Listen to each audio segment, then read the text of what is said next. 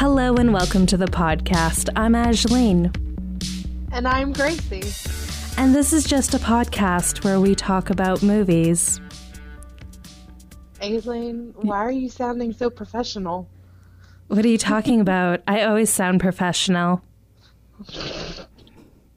Good one. Um, yeah, this is the feminist critique, where we put movies to the feminist and inclusive test. And it's our second animated film of the month, and we are going to be talking about nineteen ninety-eight's Prince of Egypt, considered probably one of the best biblical films ever to be made. So it's going to be fun. um, if you are very evangelical, you probably want to stop listening right now. Yeah. Yeah, that's put probably that a, out there.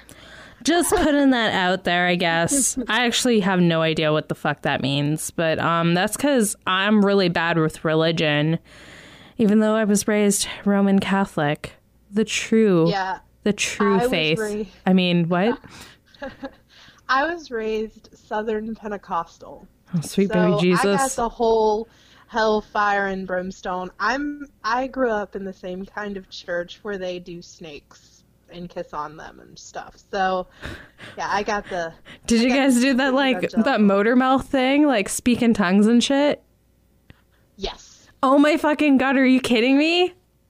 No. I didn't know this. Speaking, speaking in tongues and falling out in the spirit. That's what it's called when you, like, collapse because the spirit just overwhelms you. So, yeah, I grew up in a very, very evangelical environment. I am no longer in that environment. Sweet baby fucking but. Jesus. Oh, my God. Is that why you know so much about the fucking Bible? Because you've read it three times? Or I don't know how well, many. I didn't read it three times, but I have read a lot of it. She knows her fucking Bible. I do. She's I a girl who reads Bible. her Bible. And, like, it, it so... astounds me how much she knows about the Bible. Because, like, I've never actually read the Bible. Because, again... bad Christian uh and like not you know don't well, give a fuck. I've read a lot of the Bible and I can tell you right now I'm not exactly the greatest Christian. I mean, I do consider myself a practicing Christian still, but not in the same way that a lot of people around me are Christians. But that's we're not here to talk about my personal religious beliefs. Oh, but I wanted to talk about mine because I love talking about myself. It's like my favorite thing to do. Shit. Why do you think um, I do a whole podcast where it's basically just me talking and Gracie, like, you know, says things about the movie? Well, today we're going to be talking about Prince of Egypt. And uh, I'm going to give you some stats. Uh, it had a budget of seventy million dollars, and it made a box office of two hundred eighteen point six million dollars. That's a lot uh, of money. Cast. That, that's a lot of money. Um... Uh, for the cast, we've got Val Kilmer as Moses slash the prominent voice of God, and he's in movies like Kiss, Kiss, Bang, Bang. He was in a Batman movie, The Doors. Kiss by Rose. I, Seal, you know. Uh, Sorry. Ray Fiennes plays Ramesses. He's known for movies I thought it was like Ralph. Harry Potter. It's pronounced Ray. Oh. But it's Ralph. Fuck. Like, I always thought it was Ralph. The I've fuck? always, when they say his name, it's always Ray. So, the okay. English language. Need I say more? Okay. He's like super okay. British in this. Yeah, Ralph Fiennes. It's like, you know, Joffrey or Jeffrey is G E O. Mm-hmm. Like off, you know, like... English. Um, but yeah, he's known for playing Voldemort in Harry Potter, and he's also from Schindler's List. He really likes to play villains. I don't know. I get him, like, mixed up with um, that other British guy. Oh, no, he's Irish. The guy who was in... Um... Oh, fuck. I'm so sorry. Huh? Um, he gets mixed up with Liam Neeson? Yeah, that guy. How'd you know? They were in Schindler's. They have a very similar facial structure. They do. That. Okay. And they're both and they're both old white men from Britain. Well, I mean, he's Irish technically, but like, you know, whatever. whatever. Close enough. Um, Fuck. Michelle We're gonna get like some really bad fucking. There's a big difference between Ireland. I and realize England. That, okay? I'm from Scotland. For, well, I'm not from Scotland, but my family's from Scotland. I know the difference. I'm just making jokes, okay? Calm your shit down. God. Okay, um, Michelle Pfeiffer was Zipporah. She's known for movies like Stardust and What Lies Beneath. Sandra Bullock was the voice of Miriam. She's known for movies like The Blind Side, and we talked about Crash. Um, no, she was also in the classic movie All About Steve. Shut the fuck up. um, Jeff Goldblum plays Aaron. He's known for Independence Day, Thor Ragnarok, Jurassic Park. And being a total hottie in real life. Yeah. uh, yeah, man. He's like a sex symbol to a lot of people for some reason. Oh, I've got a... I have a... I don't see it. I, you know what? I have, um... Well, it's because of that, like, one shirtless thing in, um...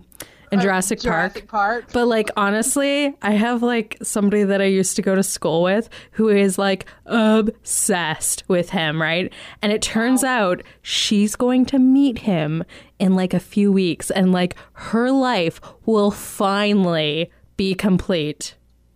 That bucket list is done. Yeah, pretty much. Like, she is so excited about this, and it's like all she ever talks about. And like, yeah, it's the only thing I yeah. really know about that about her. Other than that, is she like lost a bunch of weight. Oh, yeah. Well, uh, Danny Glover. Hey, Allison. Oh, wow. Sorry. uh, Danny Glover plays Jethro. He's known for movies like Lethal Weapon in twenty twelve.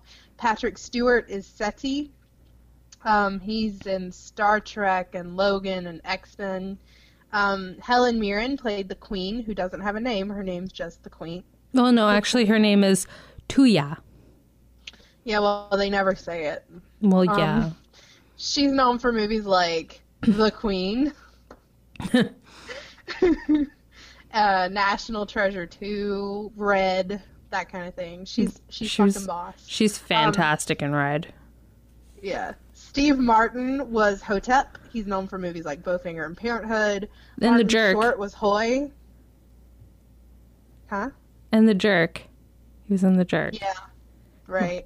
um, Martin Short played Huy. He's known for A Simple Wish, Damages, Father of the Bride. So... You're um, like done with my shit right now.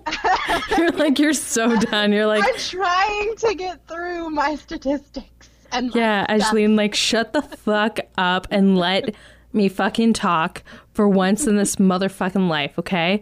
Um, uh, can I do the directors now? Do I have your permission? Yes, I guess. God.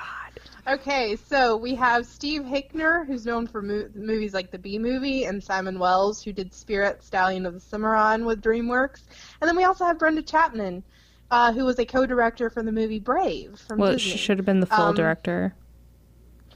Ain't a fucking lie. Well, because uh, she was all, she was the full director, but then, like, they didn't like how it was going, and that's why that movie is, like, a complete fucking mess, is because they took her out, and then they put somebody else in, because it was supposed to be a story about, like, a mother and daughter, and then, like, I don't know, that bear that's shit was not even gonna happen. She gets, yeah, exactly.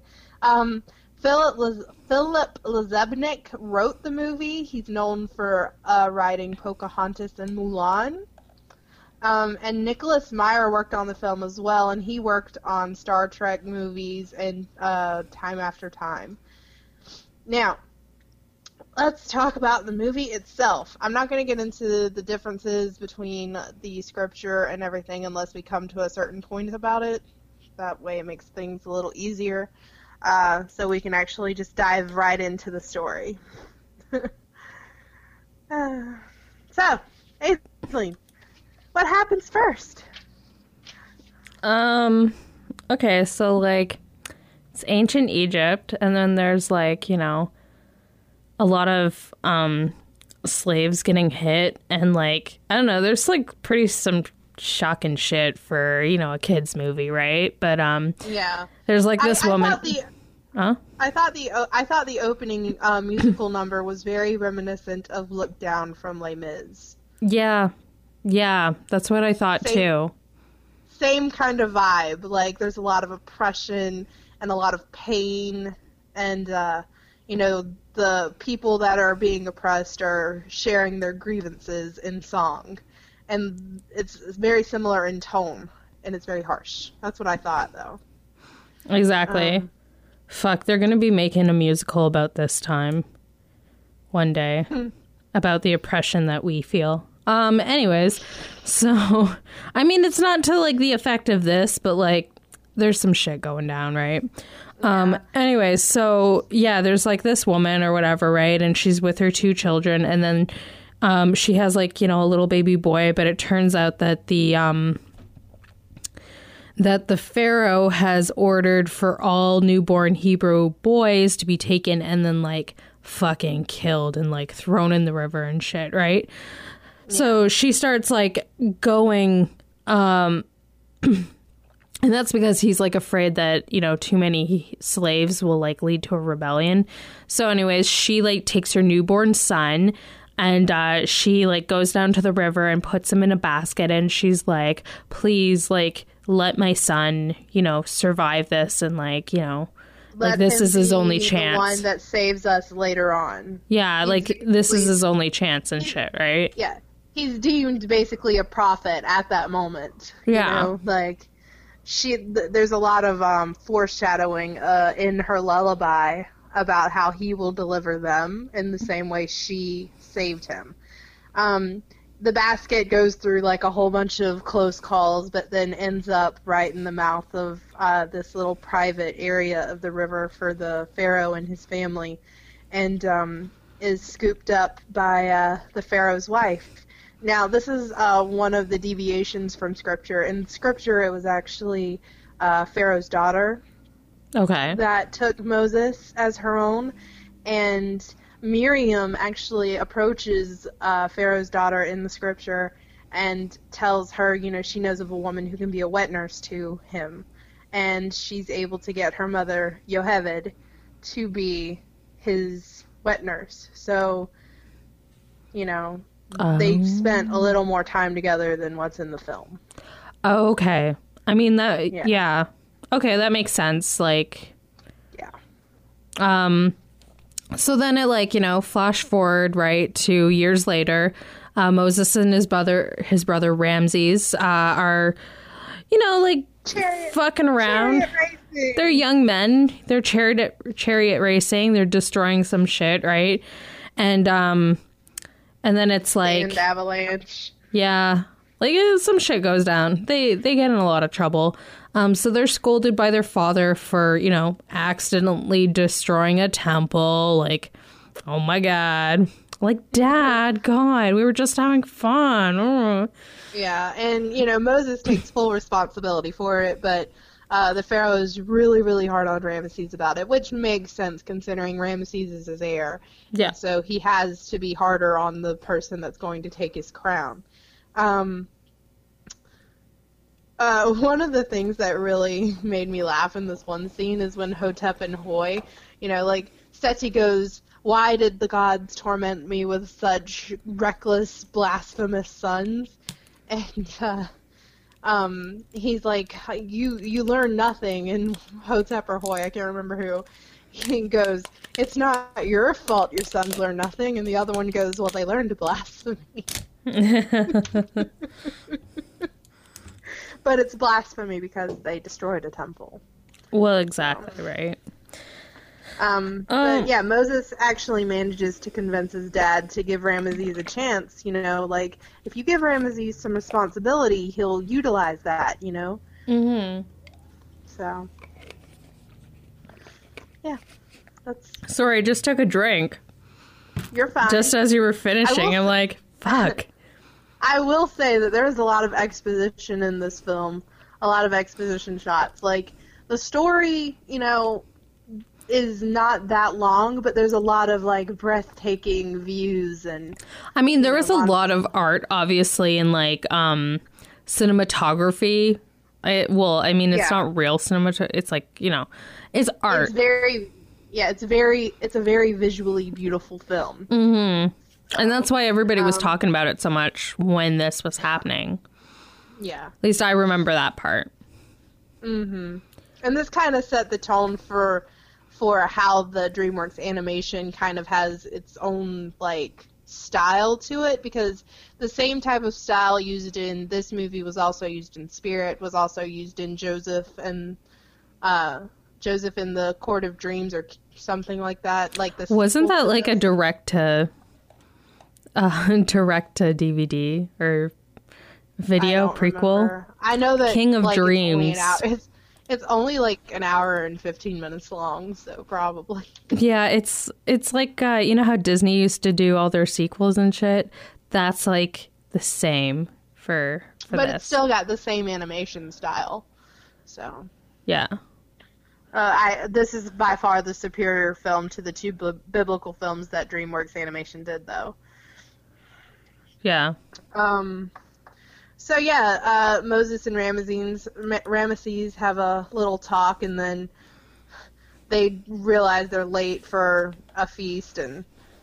Like, Moses is such a shithead to the servant that's trying to fix his wig. Like, well, I think it's just showing that, that you know, like, he's he's a fucking, he's, you know, a youthful shithead. A spoiled brat, right? Yeah, exactly. He's probably, like, between sixteen and eighteen at this point. Yeah. So, I mean, he's a shithead. Mm-hmm. Like most. Like most teenage boys. Pew Shocking. Pew, shots fired. Uh, so yeah, Ramesses uh, become uh, Seti makes Ramesses regent, and uh, the queen is like, yeah, you know, um, your dad just thought, you know, you could use the, you know, responsibility, and it was all Moses' idea.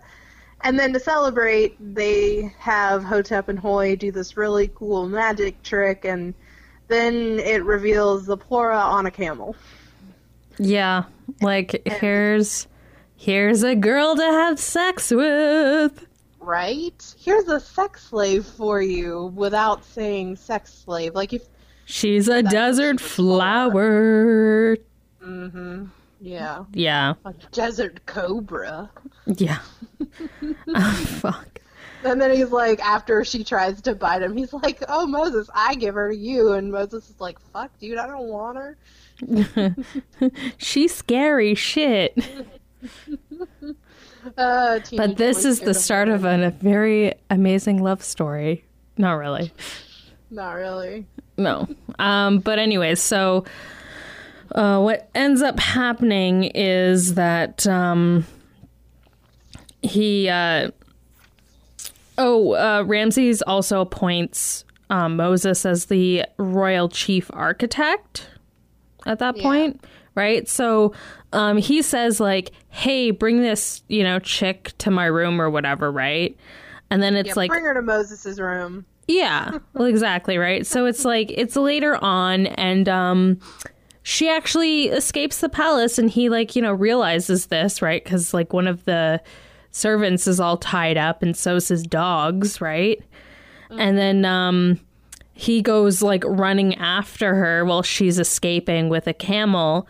And um, she gets water from, like, these two people who turn out to be his um, adult siblings, right? Uh, Miriam and Aaron. But he doesn't recognize them. But Miriam definitely recognizes him. She's uh, like... Miriam is going, like, shit on him. She's like...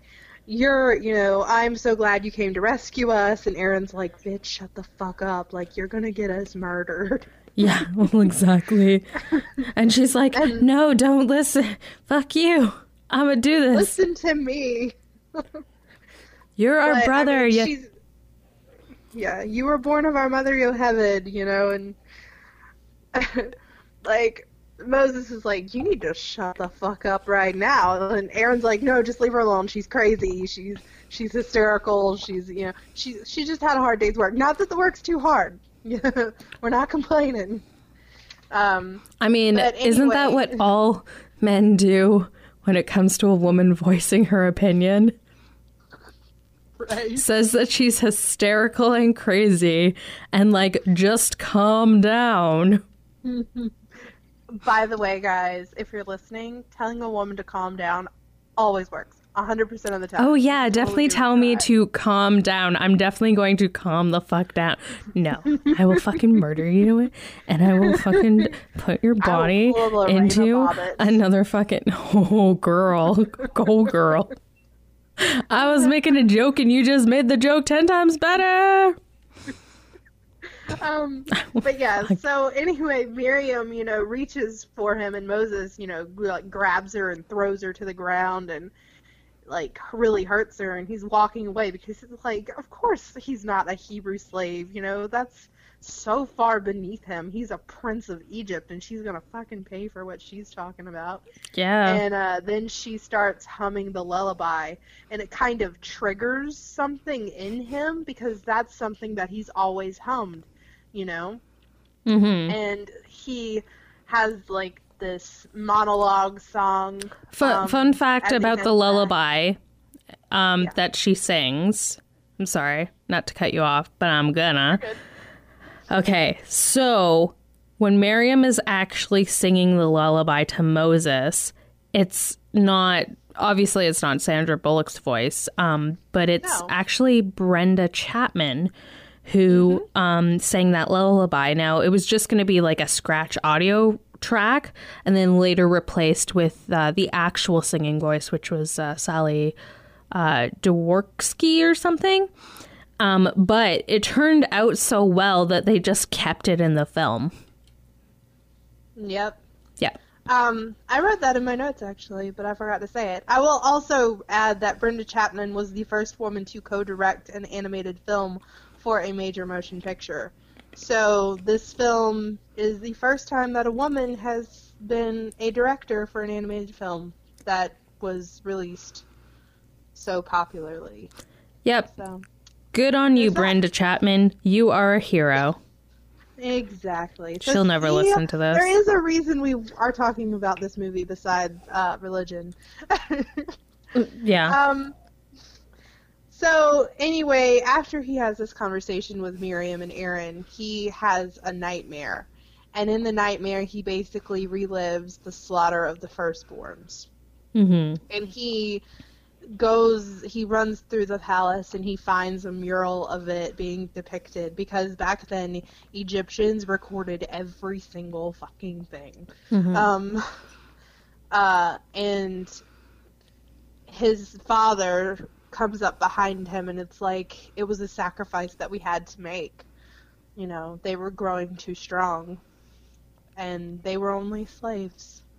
Oh God, when he says that, that is like the fucking moment where you see, you see Moses change. Like, yeah, what? It shakes him. He is shooketh. He is shooketh. Oh God. It was, I mean, it's honestly terrible. Well, the right? the whole thing, that's why I like this, uh, the animation, because, like, you can see the fucking emotion on these people's faces. Like, yeah, they did a really fucking good job. Yeah, they did. Um, now, to be kind of a Debbie Downer, um, because Egyptians recorded literally everything, like, there's no actual record of this kind of stuff happening. There's no real record that uh, Seti actually called for the execution of firstborn children from slaves. Um, the slaves were not predominantly Hebrew. It was a mix of people. Um, and uh, they usually had rosters of every servant kept in every household and stuff like that. So this is where a lot of people take Exodus literally instead of as an allegorical sort of tale. So everyone's religion is, everyone, the way they interpret Christianity is different. You have evangelicals, which is the kind of church I grew up in, that believe literally everything in the Bible is true. Like, all of this happened, it's historical fact. Whereas um, a lot of non-denominational Christians and um, more liberal Christians tend to see a Bible as a some his, some historical fact mixed with a lot of religious allegorical tales. Mm-hmm. You know, like a like a like a collection of mythology almost. You know, to try and get us a better understanding of our world and how life works and stuff like that. So that's kind of like the chasm between evangelicals and uh, you know, some other, like, we'll we'll call them modern Christians. So yeah, this just wanted to point that out. But yeah, that uh, they were only slaves part really. Ugh. That was rough. Yeah. This is a super fucking dark movie. Yeah, what the fuck's uh, with making, you know, children's movies over, like, some dark-ass history? Because, like, that's know. what happened last week when we did Anastasia, and it was like, oh, the sto- actual story is fucking awful. I mean, when we do El Dorado in a couple of weeks... Oh, girl. One's, that one's going to be about, you know, conquering and... Uh, The imperialism, imperialism, and colonization. Uh, yeah, colonialism is amazing, and by that I mean fucking awful. True, true. Europeans were shit. Yeah, um, but you know that's such a good movie. It honestly is. It's gonna be fun to talk about. Um, so.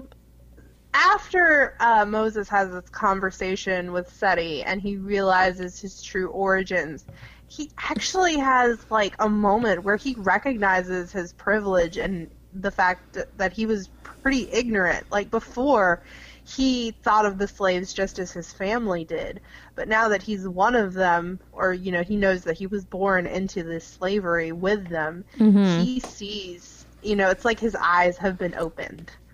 And he has become woke. That, yeah, he's been woke.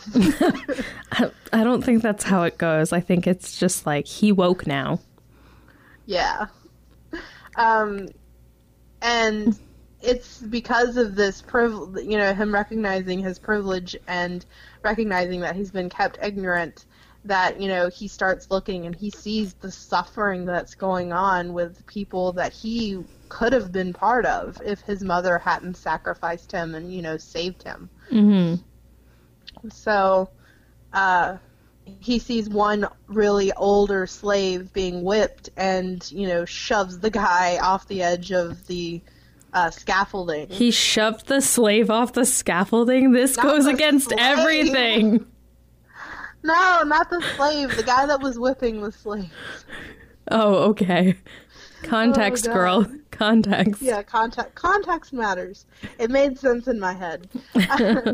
So, yeah, after he does that, he's like, holy shit. Again, this is um some scripture discrepancy because in Exodus, Moses actually killed the guy on purpose, and actually, you know, it wasn't in the movie. It's portrayed as kind of an accident, like he didn't mean to knock the guy over. He was just getting him to stop, you know, beating, like whipping the slave. Mm-hmm. Uh, but in in the text, he like literally shoved the guy, you know, killed him because, yeah, like it was actual murder. Yeah. So. Okay, well, that's good to know that Moses actually murdered somebody rather than. Um, yeah, so when he does that, he's like, "Welp, I'm gonna get the fuck out of here," right? So, mm-hmm. and he's like horrified and ashamed. So he ends up, you know, going in t- towards the desert in exile. And then Ramesses like pleading for him to stay. He's like, "Brother, like, come on, I'm, I'm the, you know, heir to the throne. I can wipe that all away. You know, I can make things better." And Moses is like, "Yeah." Fuck that. I am I am out. Bye. Yeah. So he goes out into the desert and like walks a long time and then um um ends up like, you know, getting hit with a sandstorm, and uh in the background, of course, my favorite song's playing that is no sandstorm. No. You know the song? Uh, no. That's not playing. Oh, that was just in my fever dream. Okay. Uh, anyway. Um. Yeah. So he wakes up because a camel rips some of his hair out and pulls him out of the sand. Because that looked like it fucking hurt. That was like a lot of hair. I know. I know it hurt. And then the camel spit most of it back out at him. But then he sees there's a water skin on the camel that's just randomly walking with no one on it. Yeah.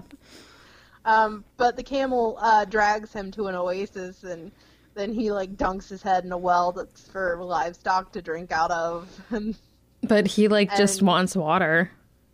Dude, he's gone three days without water almost. Like, he could die. Yeah, the rule of three is three minutes without air, three days without water, three weeks without food. Oh.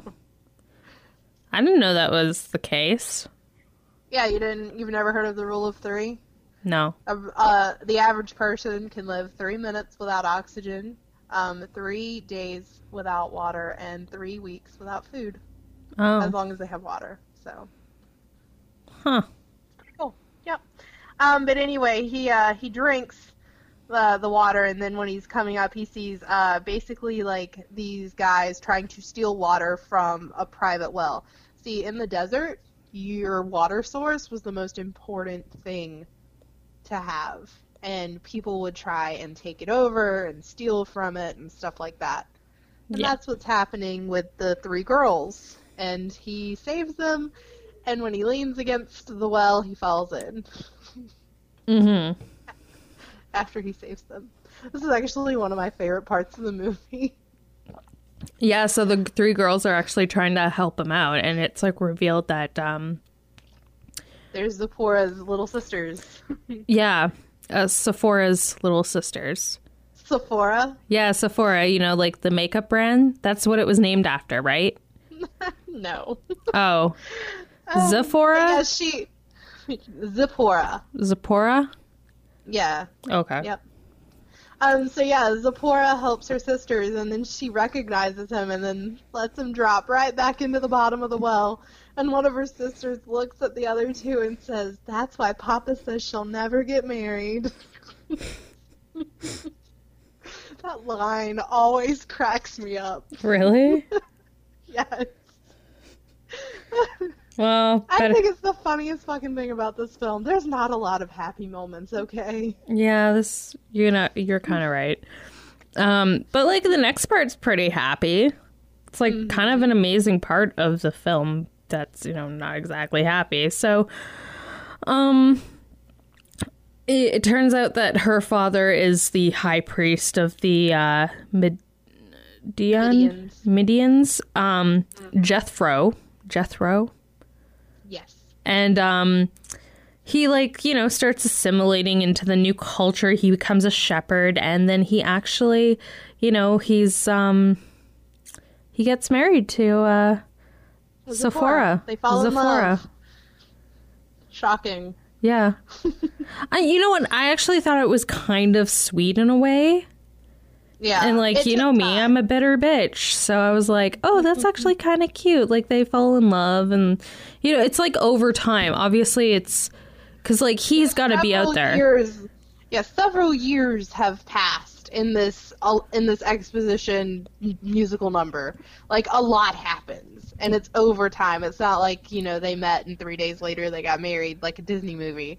Like they, you know, I think the estimates were... Uh, Well, to be frank, in the Bible, when he he goes to Egypt to free the people, he's in his eighties. Okay, girl, he is not actually in his eighties. There's no fucking way. Well, that's what the Bible says. Well, the Bible is fucking wrong, okay? People, like, that is the one thing that I do not get about the Bible, because, and this There's is actually... a lot of inconsistencies. Yeah, well, and like, this reason... is an actual question that I was thinking about growing up, and I'm like, man, people lived a lot longer back in the old Bible days. Wonder why. Why were they so, like, immortal? Well, that's because people fucking lied, okay? The people who wrote the Bible lied to you. He was not in his eighties. He had to be, like, what, maybe forties? It's not, it's not necessarily a lie. It's just the fact that there are texts that are missing. Um, the Bible was actually compiled by a summit of old men in the early, like, rough... I want to say it was like between three and eight hundred A D, but I'm not exactly sure when. Um, And Good. There's actually a book called the Apocrypha, which are books of the Bible that were left out. Not to mention, the Bible has been translated however many times, and with each translation, you can actually lose vital information or get things confused and stuff like that, which is something we'll discuss uh, when we get to the parting of the Red Sea. But we're not there yet. Um, so, okay. But time has passed. Okay. Like, in the space of the film, time has passed, because we know this, uh, you know. From um, his face? Yeah. Well, yeah. He looks like, he looks a lot older. Like, he has to be in his thirties, at least. Yeah, I would say, in the movie-verse, roughly a decade. Okay. That makes sense. Wouldn't you agree? Yeah. Something like that. So, like, you know, he um, has, he has an amazing life with, you know, yeah, his wife simple. And his family, and you know, yeah, they don't have much, you know, but they make do. Did he end up having children, like, in the Bible? Yes. Okay. Yeah, but they're not really important. Neither is Zipporah. Zipporah's got more of a prominent role in the movie than she ever had in the Bible. Oh, okay. Well, I guess that's saying something. Shocker. Um. So, yeah, uh, Moses is out tending to the sheep. He's a shepherd, you know, and uh, one of his sheep runs into some cave, and when he enters the cave, there's a bush that's alive but on fire, and when he touches the fire, the fire doesn't burn him. And then a voice comes out, and it's God talking to him about how he is going to be the man that leads... Uh, the Hebrews out of Egypt. Now, uh, with the with the voice of God, it was Val Kilmer as the prominent voice, but everyone on the cast actually said the exact same lines. So those whispers you hear are the soft voices of the other actors in the film saying the same thing. But they decided that Val Kilmer, they needed a strong presence of a voice instead of all softness, because you had to be able to hear it. Okay. Um, yeah. yeah, like, okay, so the one thing about this part or whatever, and it's just, I'm just saying this because um, Moses, like, had to have eaten something in the desert. Like, that is some edible fucking, you know. A peyote? Yeah, like, he's fucking... spacing the fuck out, and like like well, I, I was a, okay I get it, Bible story, like anybody who's listening that like follows the Bibles would, and shit. This is why I think of uh, the story of Egypt as an allegorical tale, not necessarily a literal one. Mm-hmm. Not only because there isn't a lot of archite- archaeological or historical context that this actually happened, but because of stuff like this, which is fine. There's nothing wrong with that. Well, like, he's flying through the air and God is, like, picking him up and, like, holding him like a baby, I guess. Like, I don't know. Yeah, I mean... Or rocking him. So God's all cool and shit, and then he's like, Pharaoh will not listen, so I will smite Egypt with all of my wonders. Okay? That, that phrase, like, made me cringe. Because he says he'll smite Egypt with all of his wonders. Okay, smite means kill, destroy... And then he refers to what he's going to use as wonders, which has a positive connotation. Okay, so, like, one of the things I have to say about this in general is uh, this was back in the day when God was, like, you know, a whiny little bitch and, like, you know, super vengeful and shit, right? So, um, you know, he's like, somebody's not listening to me. I must smite them. Oh, honey. Oh, just wait. Just wait. Um, so... Moses Am I going to hell for saying to... this? Well, honey, I don't know, but I don't yes. think anybody's going to like what I have to say from a historical context and a biblical one when we get to it. Oh, dear. Um, yeah. Um, so, Moses returns to Zipporah.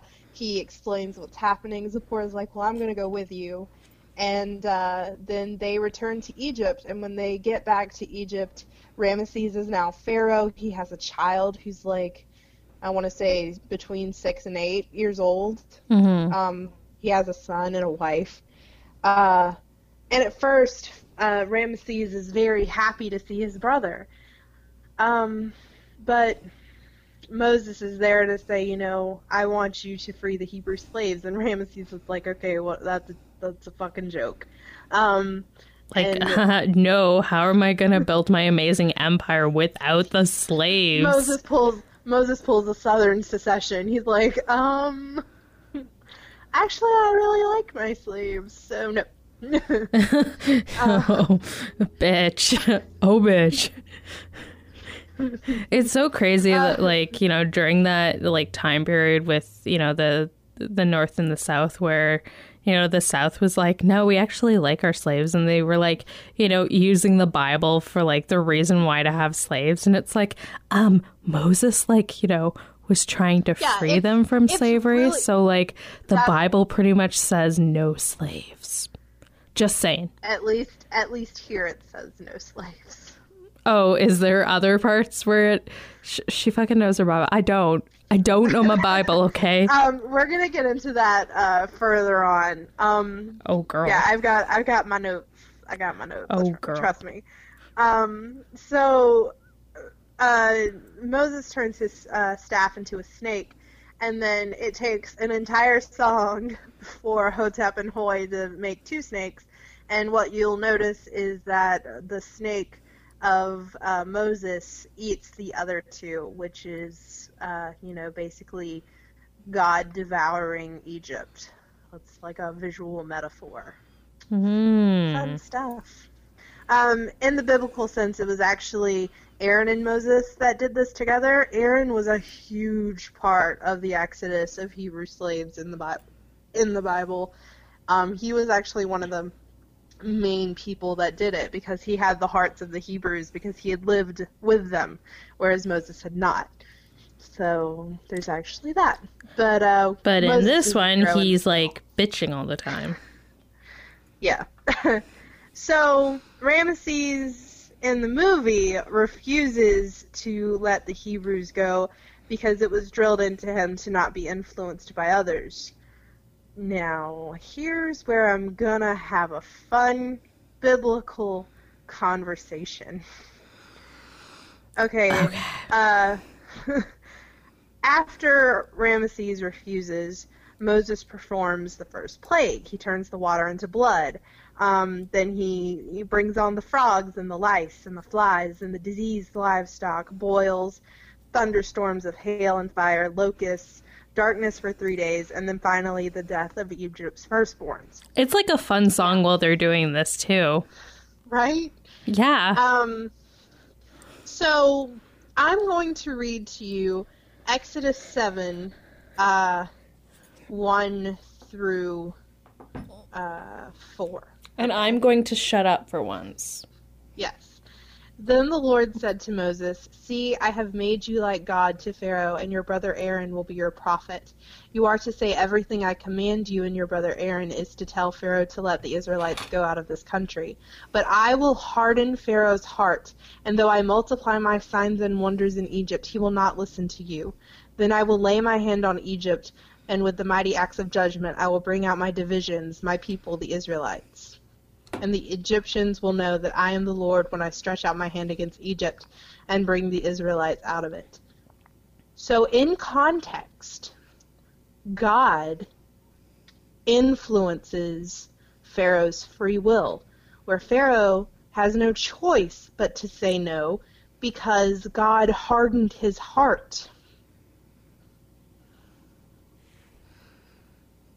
Um... Yeah, they didn't what the teach fuck, you that God? In Sunday school. Yeah, and there's also another, um, I actually read seven through five, uh, seven, one through five, but in Exodus nine through, uh, ten through twelve, um, Exodus chapter nine, verses ten and twelve, it says, "So they took soot from a furnace and stood before Pharaoh. Moses tossed it into the air, and festering boils broke out on people and animals. The magicians would not stand before Moses because of the boils that were on them and all and on all the Egyptians. But the Lord hardened Pharaoh's heart, and he would not listen to Moses and Aaron, just as the Lord had said to Moses." So twice it says that the Lord hardens Pharaoh's heart so that he will not listen to Moses and Aaron. So he's basically punishing Egyptians, like, for no reason. Like I said, God was a little bit of a vengeful bitch. Yeah, Old Testament God is way different from New Testament God. Way different. Well, um, by then he got out of, you know, his uh, youthful... He's... he's basically in Exodus, like the kid with, uh, with, um, you know, over the anthill, with the, what's the word? Uh, magnifying glass?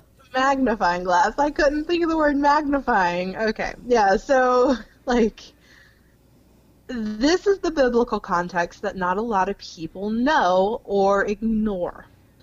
Um... I use the New International Version. The King James Version is a little different, but uh, New International is easier to read.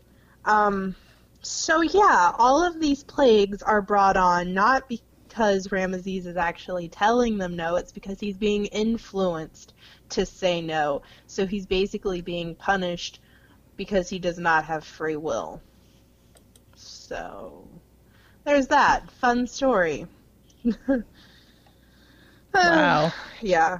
Yeah, not like I said, not a lot of people actually, you know, read this part of the Bible. See, when you go to church, it's not that you read passages through and through. You don't read a, the Bible front front to back. You skip around in it and have verses that kind of sound like another verse, and then you get a devotion made out of it, you know, and this is what this verse is talking about, but in context it's completely different. Which is why reading is fundamental if you want to understand Christian faith. Just like reading is fundam- fundamental to understand any faith. You know, the more you read their holy text, the better, you know, you understand. And it helps you become a better thinker. Just saying. Oh, okay. So, yeah. But, um, like, reading's hard. These... Hmm? Like, reading's hard, especially when it's the Bible. It's not like it's interesting. It's like a nice little fairy tale, I guess, but, you know. Yeah. Now, there's this one part right before the... and let's move on. Sorry. Exactly. Um, there's this one part right before the death of Egypt's firstborns that uh, Moses and Ramesses have a, like, tit-for-tat. And, uh, you know, Moses is like, you just don't understand. Something more terrible is coming. And if you don't listen to me, then you're going to suffer. And Ramesses is like, fuck you. And, you know, like, why do I have to listen to you? And the thing that Moses says is no kingdom should be built on the backs of slaves, except the Hebrews actually owned slaves after their exodus. Ooh. Exactly. Like, there is slavery in the Bible, for even God's chosen people own slaves. So, wow. Yeah. Like, in the the movie does a better job of, like, kind of deleting the problematic shit of an already dark story. But, like, biblically speaking, Hebrews owned slaves. So there's that. Yeah. Uh, then we have the death of Egypt's firstborns, and in his grief, Pharaoh's like, yeah, you can fucking go, and... Then we have uh, the When You Believe segment. Oh, yeah. Oh, where they sing. Yeah, I do like the Hebrew part of that song. I don't know what they're saying, but it's so pretty when the kids are singing it. Mm-hmm. I used to know the Hebrew alphabet, but now I don't. Well, they uh, didn't they... There's actually, like, um, that song...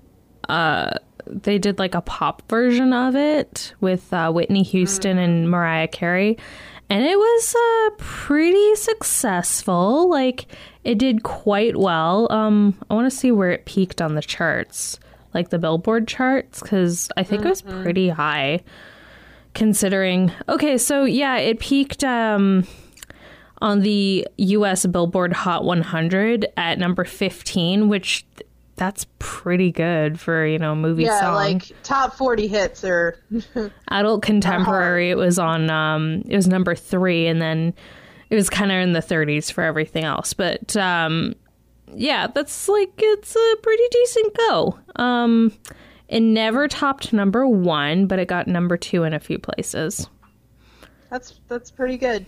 It is a really good song. Like, yeah. I can't sing it for shit. I cannot sing it for shit, but I like it. Well, you are no Whitney Houston or Mariah Carey. I mean, they are two powerhouses. Damn straight. I don't have that kind of range. I think it's so funny that Mariah Carey has such a deep voice, but she can literally hit those, like, whew, yeah, opera high notes. Yeah. But when she talks, her voice is very, like, very uh, it's deeper, it's smooth, and then she can, you know, belt it out like an opera singer. I oh, God love her. Yeah. um so yeah, they they get out of Egypt, and um Ramesses decides, you know what, fuck this, like, they killed my kid, I'm gonna kill them. And so he and his men uh go after them, but a, a big huge fire tornado stops them from coming forward. And uh, Moses parts the Red Sea so they can escape. Again, this is where there's a translation issue, because there's two different translations. Um, uh, one is that the Red Sea is parted, but the original wording is very similar to Reed Sea. So he either parted a huge body of water, or he parted a bunch of reeds. Well. And this translation was pointed out as early as the eleventh century. So, who knows? Um, this is, this is part of the problem with um, biblical translations. It's like there's a lot of interpretations. There's a lot of translations, and different, you know, it's different for whoever's reading certain uh, versions of the translation. Yep. Um, one of the things I have to say is that fire tornado was like, that was good on God, I guess. Like, you know, fire tornading. I wouldn't want to cross that thing. Fuck no.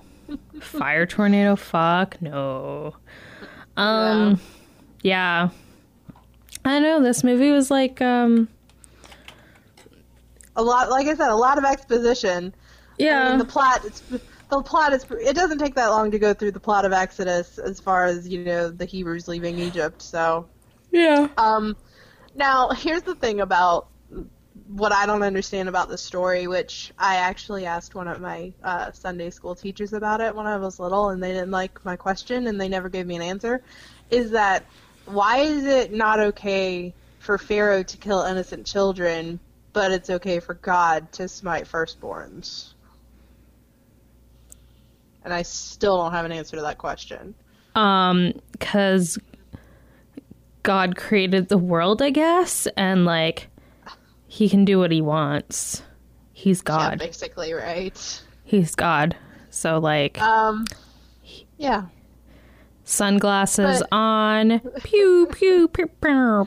That's, that's, that's a question I ask myself often when I've read the Bible is, like, why is it not okay for this certain group to do it, but it's okay for this certain group to do it? Like, why is it, you know, and why are certain things considered unclean? Like, it doesn't make any sense to me. There's a lot of the Old Testament that makes no sense to me. Well, I mean, um, we all know that the real...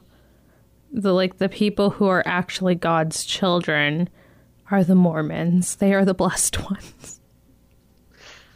Have you heard about the all-American prophet? I love that we've like put this in two times. I know, two weeks in a row we've had a Book of Mormon thing. It's great.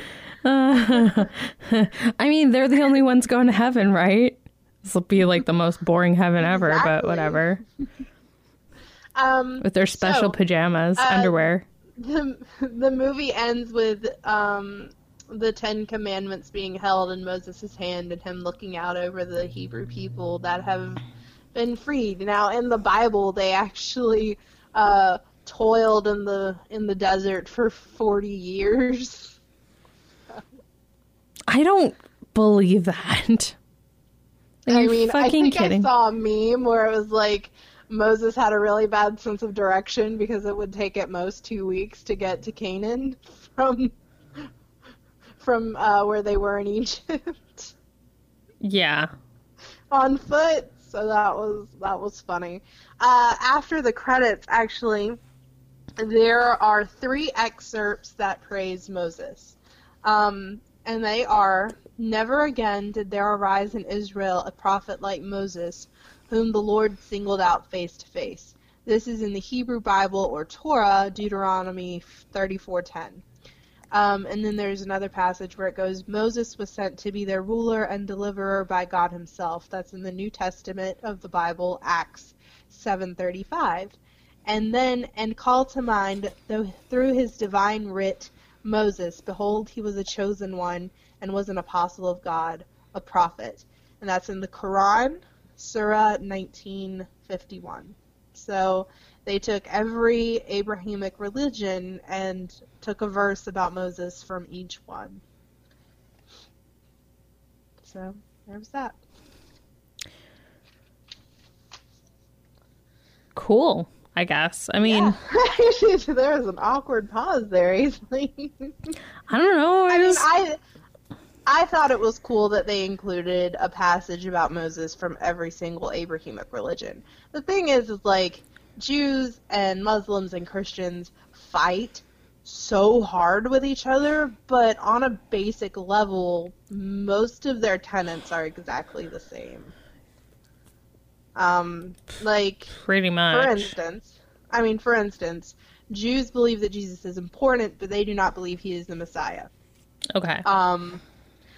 Christians believe that Jesus is the Messiah, um, and the deliverer and the greatest uh, sacrifice. And Muslims believe that Jesus is a prophet, but not the Messiah. And he's just a prophet like Muhammad, but Muhammad is a more important prophet. Um, and they all trace their ancestry back to Abraham. Uh, Jews and Christians say that uh, their tenets come from Abraham, Isaac, and Jacob, whereas in is in Islam, uh, they go Abraham through his firstborn Ishmael, who was born of the of Sarah's handmaiden.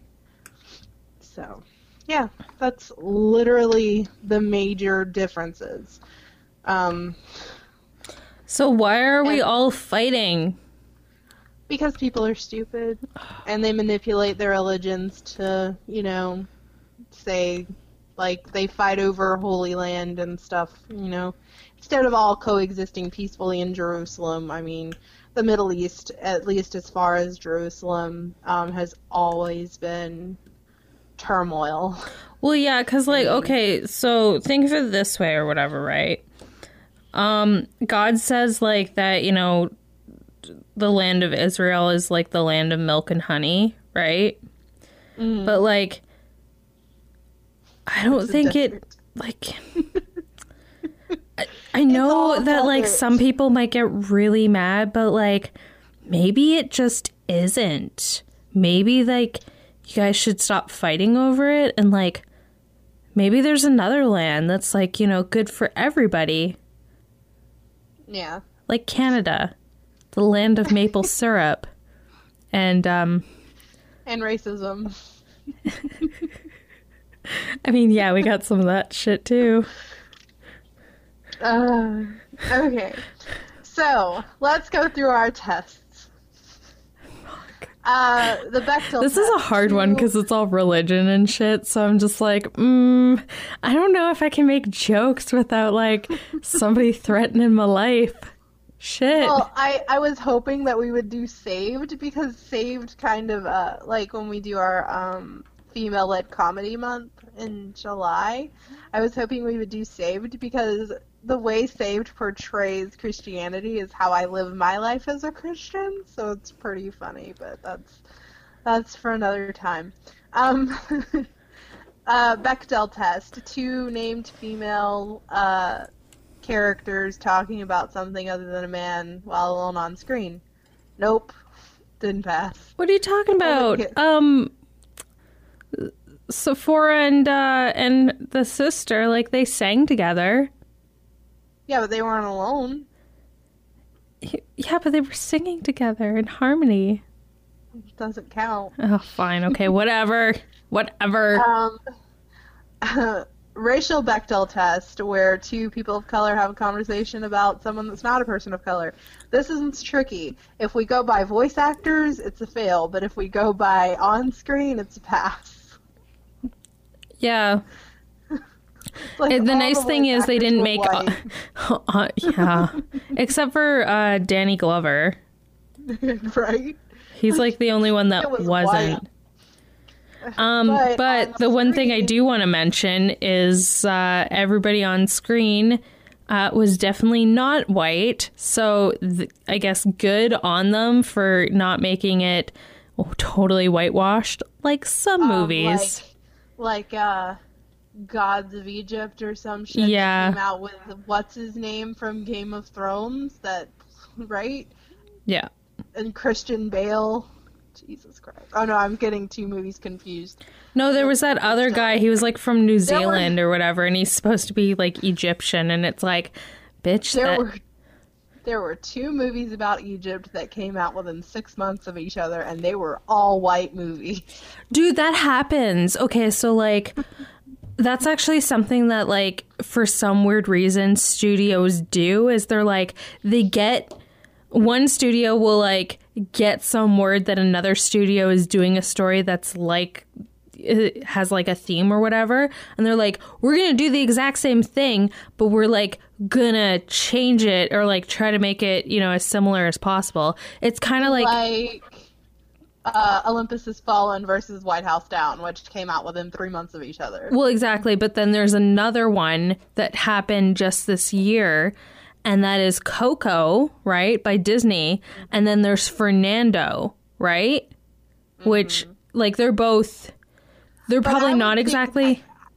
I would think that Coco and Book of Life have more in common. They're well, very they're very similar. Oh, well, yeah, but like, I mean, you know, sometimes they don't get all the details. Like A Bug's Life and Ants were very similar. One just yeah. had Woody Allen in it and uh, surprisingly was actually the better one. I think that out of White House Down and Olympus Has Fallen, White House Down was way better. Like, they're both action movies, but... I, I much prefer the Channing Tatum, Jamie Foxx movie. So oh, yeah, because the other Get one... Get your hands off my Jordans. I think I only watched the other one that had uh, Gerard Butler in it, and I just... That I went on a so date, boring. actually, to go see it, and I just remember, like, watching it and being like, okay, so this movie is about one dude... that fucking does everything. He goes in and he fucking murders everybody. And it turns out it's like the North Koreans or something. I don't know. I don't really remember. I was just like, this is a dumbass movie. Geostorm is worse. Fuck, really? I never saw that oh, one. Oh, God. But Geostorm's like... I mean, it's kind of got the same thing as White... It's almost exactly like White House Down, except White House Down um, d- doesn't have, like, the weird, uh, like, um, technology that controls the weather in it. um, but, yeah, so racial Bechdel test, fail for voice actors, but pass for on-screen. Same with the DuVernay test, which is... Uh, characters of color who have character arcs that aren't based on furthering a white protagonist. Um, it's a fail for voice actors, but a pass for visuals. Yeah. Sexy Lamp, uh, I would say it passes because there's not very many named women in the film, and the named women all have important parts. Yeah. Um, and then we have the Furiosa test, which is all-female remake of an all-male movie, and that's a not applicable one. And what about the Macklemore test? I, I did that one. Oh, did it you? Failed. It failed, yeah. Yeah, yeah, it failed because... Uh, it was before we went a... into the rant, so... Yeah, yeah uh, Macklemore, I'll repeat it. And just, just in case I didn't say it, Macklemore is a fail because uh, there's not a woman who has a character arc that isn't based on furthering a man's character arc or story, so yeah. Um, now, is this movie feminist? No. Is it inclusive? Yes, visually. No, voice actor-wise. Yeah.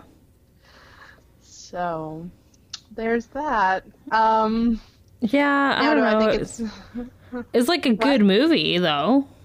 It really is. It is one of my favorite films. But, let's be real. Um, it's it's not a good feminist film. It's all about a guy, and the biblical context is a lot worse than what we see on screen. uh,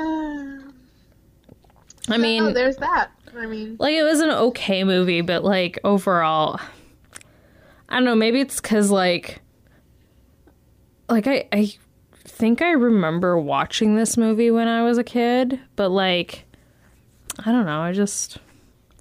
Okay, I guess.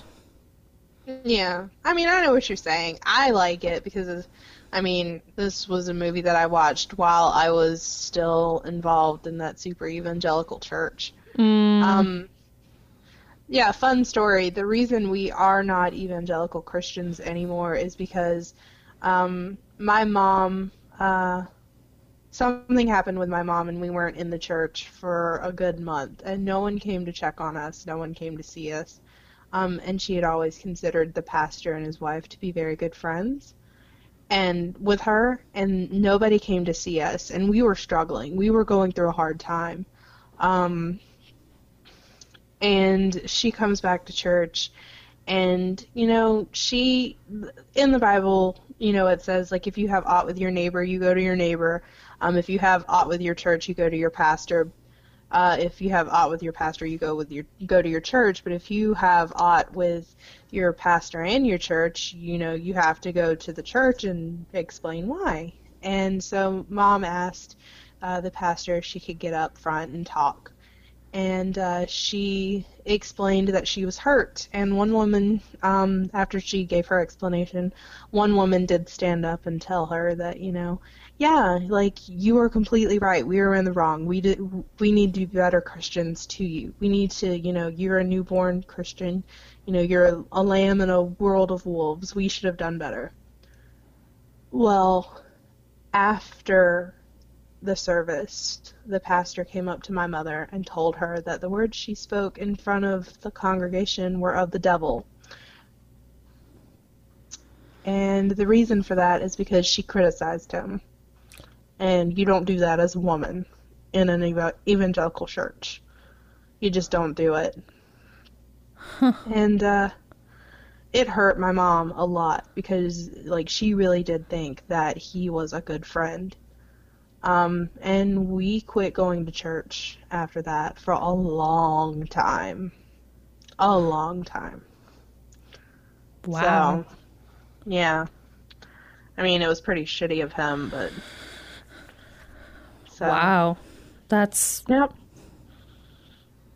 I mean, it's not funny. Like, that's... And it, it's something that happens a lot, I'm sure. I yeah. mean, it's like that one little girl that was uh, trying to explain that she was gay, and they cut her off and was like, oh, no, you can't talk about stuff like that. Like, I'm sorry. And, like, her parents were, you know, like, totally supportive and stuff, too. Exactly. This was something that happened a couple years ago. It was a viral video where, you know, she she came out uh, in front of her congregation, and they cut her mic before she could finish her speech. Yeah. Because, you know. Yeah, so, I mean... That's the kind of world a lot of women live in in evangelical houses. So, I mean, my mom has friends that the woman, uh, they have like four or five kids, and she homeschools all of them. And she answers to her husband. Her husband is the head of the household. She does whatever he says. I mean, it's very awful, like, to me. Well, that's the thing. When I hear stories like that, I I can't imagine that. Yeah. So, like, having that experience as a child, it had an impression on me. And my whole thing is, is if you're going to use religion as a weapon, then you're doing it wrong. You know, if you use religion to hurt people or to persecute people or to treat them like shit, then you're a shit person. Because above all, God said to love each other as you love yourself, you know, um, and to love your neighbor and to love your enemies. Like, the overwhelming, um, in Christian faith, the overwhelming theme is to love everyone, even those that hurt you. And it's the same as in Islam. I'm not too sure of what it is in Judaism. But the golden rule is do unto others as you would have them do unto you. And I don't see a lot of that um, from the people that I grew up with and in that church. Um, hypocrisy is huge. Which, I mean, which is sad because, I mean... Th- That was the first rule that, you know, Jesus taught. Like, everybody, what would Jesus do? What would Jesus do? Like, you hear this all the time, right? And it's yeah. like, well, fucking Jesus wouldn't do what you fucking assholes are doing. That's for fucking sure. I mean, it's kind of like in the Bible, Jesus was all about hanging out with whores and prostitutes and, you know. He was a hipster before hipsters were hipsters. Right. Um He, he, you know, I mean, one of his closest followers was Mary Magdalene, and she was a prostitute, you know, and, um, like, she was, he, he was a good person that believed in treating everyone nicely, and he hated those that took advantage of the poor, and he hated people that punished the poor. He, um, you know, he's, like, one of the stories is when he goes to the temple and flips over all of the... Uh, where they're gathering money from the people. And when someone, um, you know, uh, like picked on a woman for giving the only money she had, he's like, you don't understand. She's given more here than you ever will. And one of the things is, uh, you know, like it's easier for a, a camel to go through the eye of a, of a needle than a rich man to get into heaven. So... But yeah, the, like, but, yeah. But then we have evangelicals who do not espouse any of that, uh, any of that stuff, and they claim to be Christians, and yet they are so hateful. And I see that a lot. I'm not saying all Republicans are all conservatives, but it's mostly conservatives, you know, that do this. Like, there was even something last week about how one Republican Party, I can't remember what state, but they were like, uh, Democrats love poor people because they want the poor people to vote for them, but um, Republicans hate poor people because poor people um, aren't doing what they're supposed to or something like that. Like, that was a legitimate tweet. Yeah. From some G O P. And, and that's, like, you have to think of that as, like, um... you know, most of these people are that are, I'm not saying all Republicans, but a lot of Republicans are using religion as their weapon, right? And how much they fucking, and then they, you know, spout off this shit about how much they hate the poor, right? Or how they don't think bec- uh, the poor are just a bunch of lazy people. But the thing is, we live in a system where, um, the the difference between, like, the richest and the poorest people are so far that, like, there is... There's a bigger wealth disparity now, in the United States at least, than there was in pre-revolutionary France. Yeah, if that so, tells you anything. So the thing about that is I'm... I'm not saying that, like, we're going to start killing rich people, 'cause, but, like, something's got to give.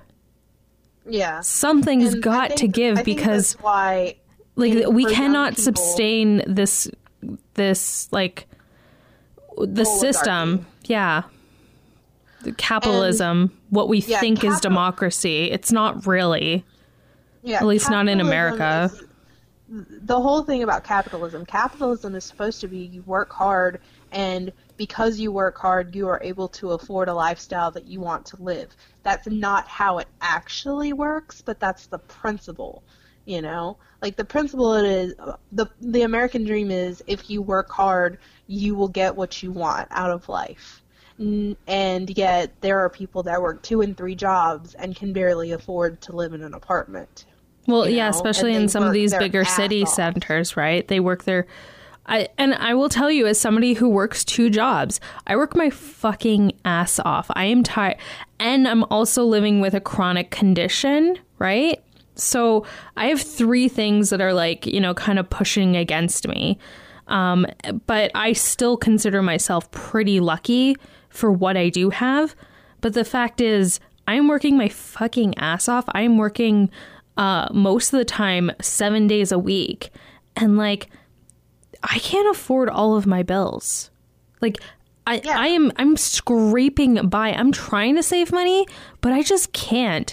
And it's like, do I get a third job? Like, I know I physically cannot take another job. There's no way. I mean, there were teachers last week who went on strike here in the United States because they have to work two and three jobs because they only make thirty thousand dollars a year. Mm-hmm.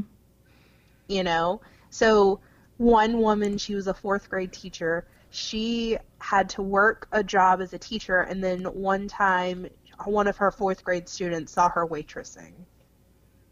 And he was so sweet. He was like, you know, Miss, whatever your name, her name was. He said, Miss, you must be so rich. Because he thinks that if you work really hard, you'll get ahead, but... what we've come to find out is that's not true. It was true for the boomer generation and even for the X generation, but for the millennial generation, they are, it's been proven that they are going to be poorer than their parents. We are poorer than our parents. Do you know how much, do you know how much? And it's not because we're lazy. I mean, we're the most educated. We have the largest, um, the largest portion of the workforce. And yet, there's this whole thing that millennials are dumb and stupid and, well, you know, they're lazy. You know what? But, like, like, my... we work. Well, that's the thing. I'm working two jobs, and I have to borrow money from my dad constantly. Do you think I like yeah. that? There's... I have more shame in my life from the fact that I have to... that not that I have to take money, but, like, there's some months where, like, I'm having a really hard time or I need, you know, uh, extra money for, like, food or, uh, like, a little bit of groceries or whatever, right? And, um, like, my my dad's given me, like, you know, a system where, you know, if I really need something, I use... um. I use a credit card, you know, and that's like the, you know, emergency credit card. But like, yeah. that's the thing. We live in a system where like my dad, who's retired, is helping out his daughter who's working two jobs. That's not how this should be. We no. we, we need if to start. Capitalism works like it's supposed to. You're supposed to be able to work. And, and that's the thing. There is a wage gap. Life. The, there is a wage gap. We are not. We are raising the price of things. Right. But we are not raising the um, the minimum wage. We are not raising people's actual wages to meet with the, you know, rising cost of living, like the cost of living. Right. So um, there's cases of people who, you know, like can't afford it. I don't know how people with fucking families do it. I don't. Because I mean, to give you some context. OK, I was working a full time job and living with my parents, and my mom had a stroke four years ago. I had to quit my job because we could not afford in-home health care, because in America, that shit is expensive, and we don't have that kind of, um, you know, government-reliant uh, healthcare system that most European countries have. Um, so I had to quit my job. Now, I have a job now, but I only work fifteen hours a week, and that fifteen hours a week gets me gas money and maybe enough money to buy me some clothes, but then I end up using my money to buy groceries, and I don't make but two hundred dollars every two weeks, you know? And yet... And you were little... basically taking care of both of your parents. Exactly, because my dad had a heart attack last year, and this year he had a leg amputation, and, like, I mean, I just signed up to be a, a poll manager or a clerk. I'm not sure which one I'm going to be yet um, for our, our upcoming local elections, just so I can get an extra one hundred fifty dollars to two hundred dollars because we have no money. And we get my dad's retirement check, and we get his Social Security, and my brother is living with us still and works and brings home about four hundred dollars a week, and we're barely above water. So you know, what we're trying to say here is um, capitalism and that whole fucking system, go fuck yourself. It's not working. Well, I mean, capitalism is fine, but there has to be limits. Well, exactly. But like the thing is, the people who are making the money are making more money than they ever have before, and they're not sharing that money. There's more profits. There's more, like, you hear all this, you know, stuff about like the latest fucking movie that's um, making a shit or ton the stock of market. Yeah, and like the stock market, and like the money's there, it's just it's not being shared. Yeah, exactly. Um anyway, so like, hate to end this one with a downer, but you know, that's just how it is. Life sucks. Here we go. Make some jokes, I guess. I don't know. I mean, like, I'm happy, even though like it'd be nice if I had more money. Exactly. Um But yeah, I guess we should wrap this up. We've gone way off kilter. Oh yeah, we were talking about like religion and shit and like went straight into capitalism. This is how our podcast works. We just go right into some other subject sorry because if, what? Sorry if you guys were looking forward to uh, you know, just real super podcast. Funny podcast. Anyway, um if you want to check us out, we are at um, the Feminist Critique Podcast on Facebook. Uh, and you can check me out on Twitter at South of Grace. You can check me out on Instagram. I am Aisleen S. That's A I S L E N E S. And that's Instagram and Twitter. I'm also going to like maybe do a femini- uh, feminist critique Twitter at some point, hopefully. You know, and like an email. We're gonna like, you know, yeah. get our shit together. Make it make it more professional. Um, so even though this week we kind of uh, had a downer, next week we're gonna have so much fun. Oh yeah, she is like she is so excited for next week. You have no idea. She's like been be waiting months. Princess. Yeah. Ever since we came up with our schedule way back in January, I like we were gonna do Disney this month, but then we were like, well, what are we gonna do for like November? And so we started talking about non-Disney animation, and I said, do you know what we should do? We should totally do non-Disney animation, and it's because of this specific movie, The Swan Princess. That's how much she wanted to watch this movie and talk about it because I. I am so ready. Her body is ready for this movie. It is. I can't wait. So we we will see you guys next week when we talk about the movie that I've wanted to talk about the whole time we've been doing this podcast. like, we're like on episode eighteen. She was ready at episode two. I was like, we're totally doing, like, I thought we were doing Swan Princess uh, right after Anastasia, and Aisline's like, no, honey, we we need to, you know, stay away from stay away from that for a minute. Like, you you can wait one more week, and I'm like, oh, oh no, I don't want to. Oh, poor baby. So we'll be good. Yep. Um, see you guys next week. We'll see ya. Bye.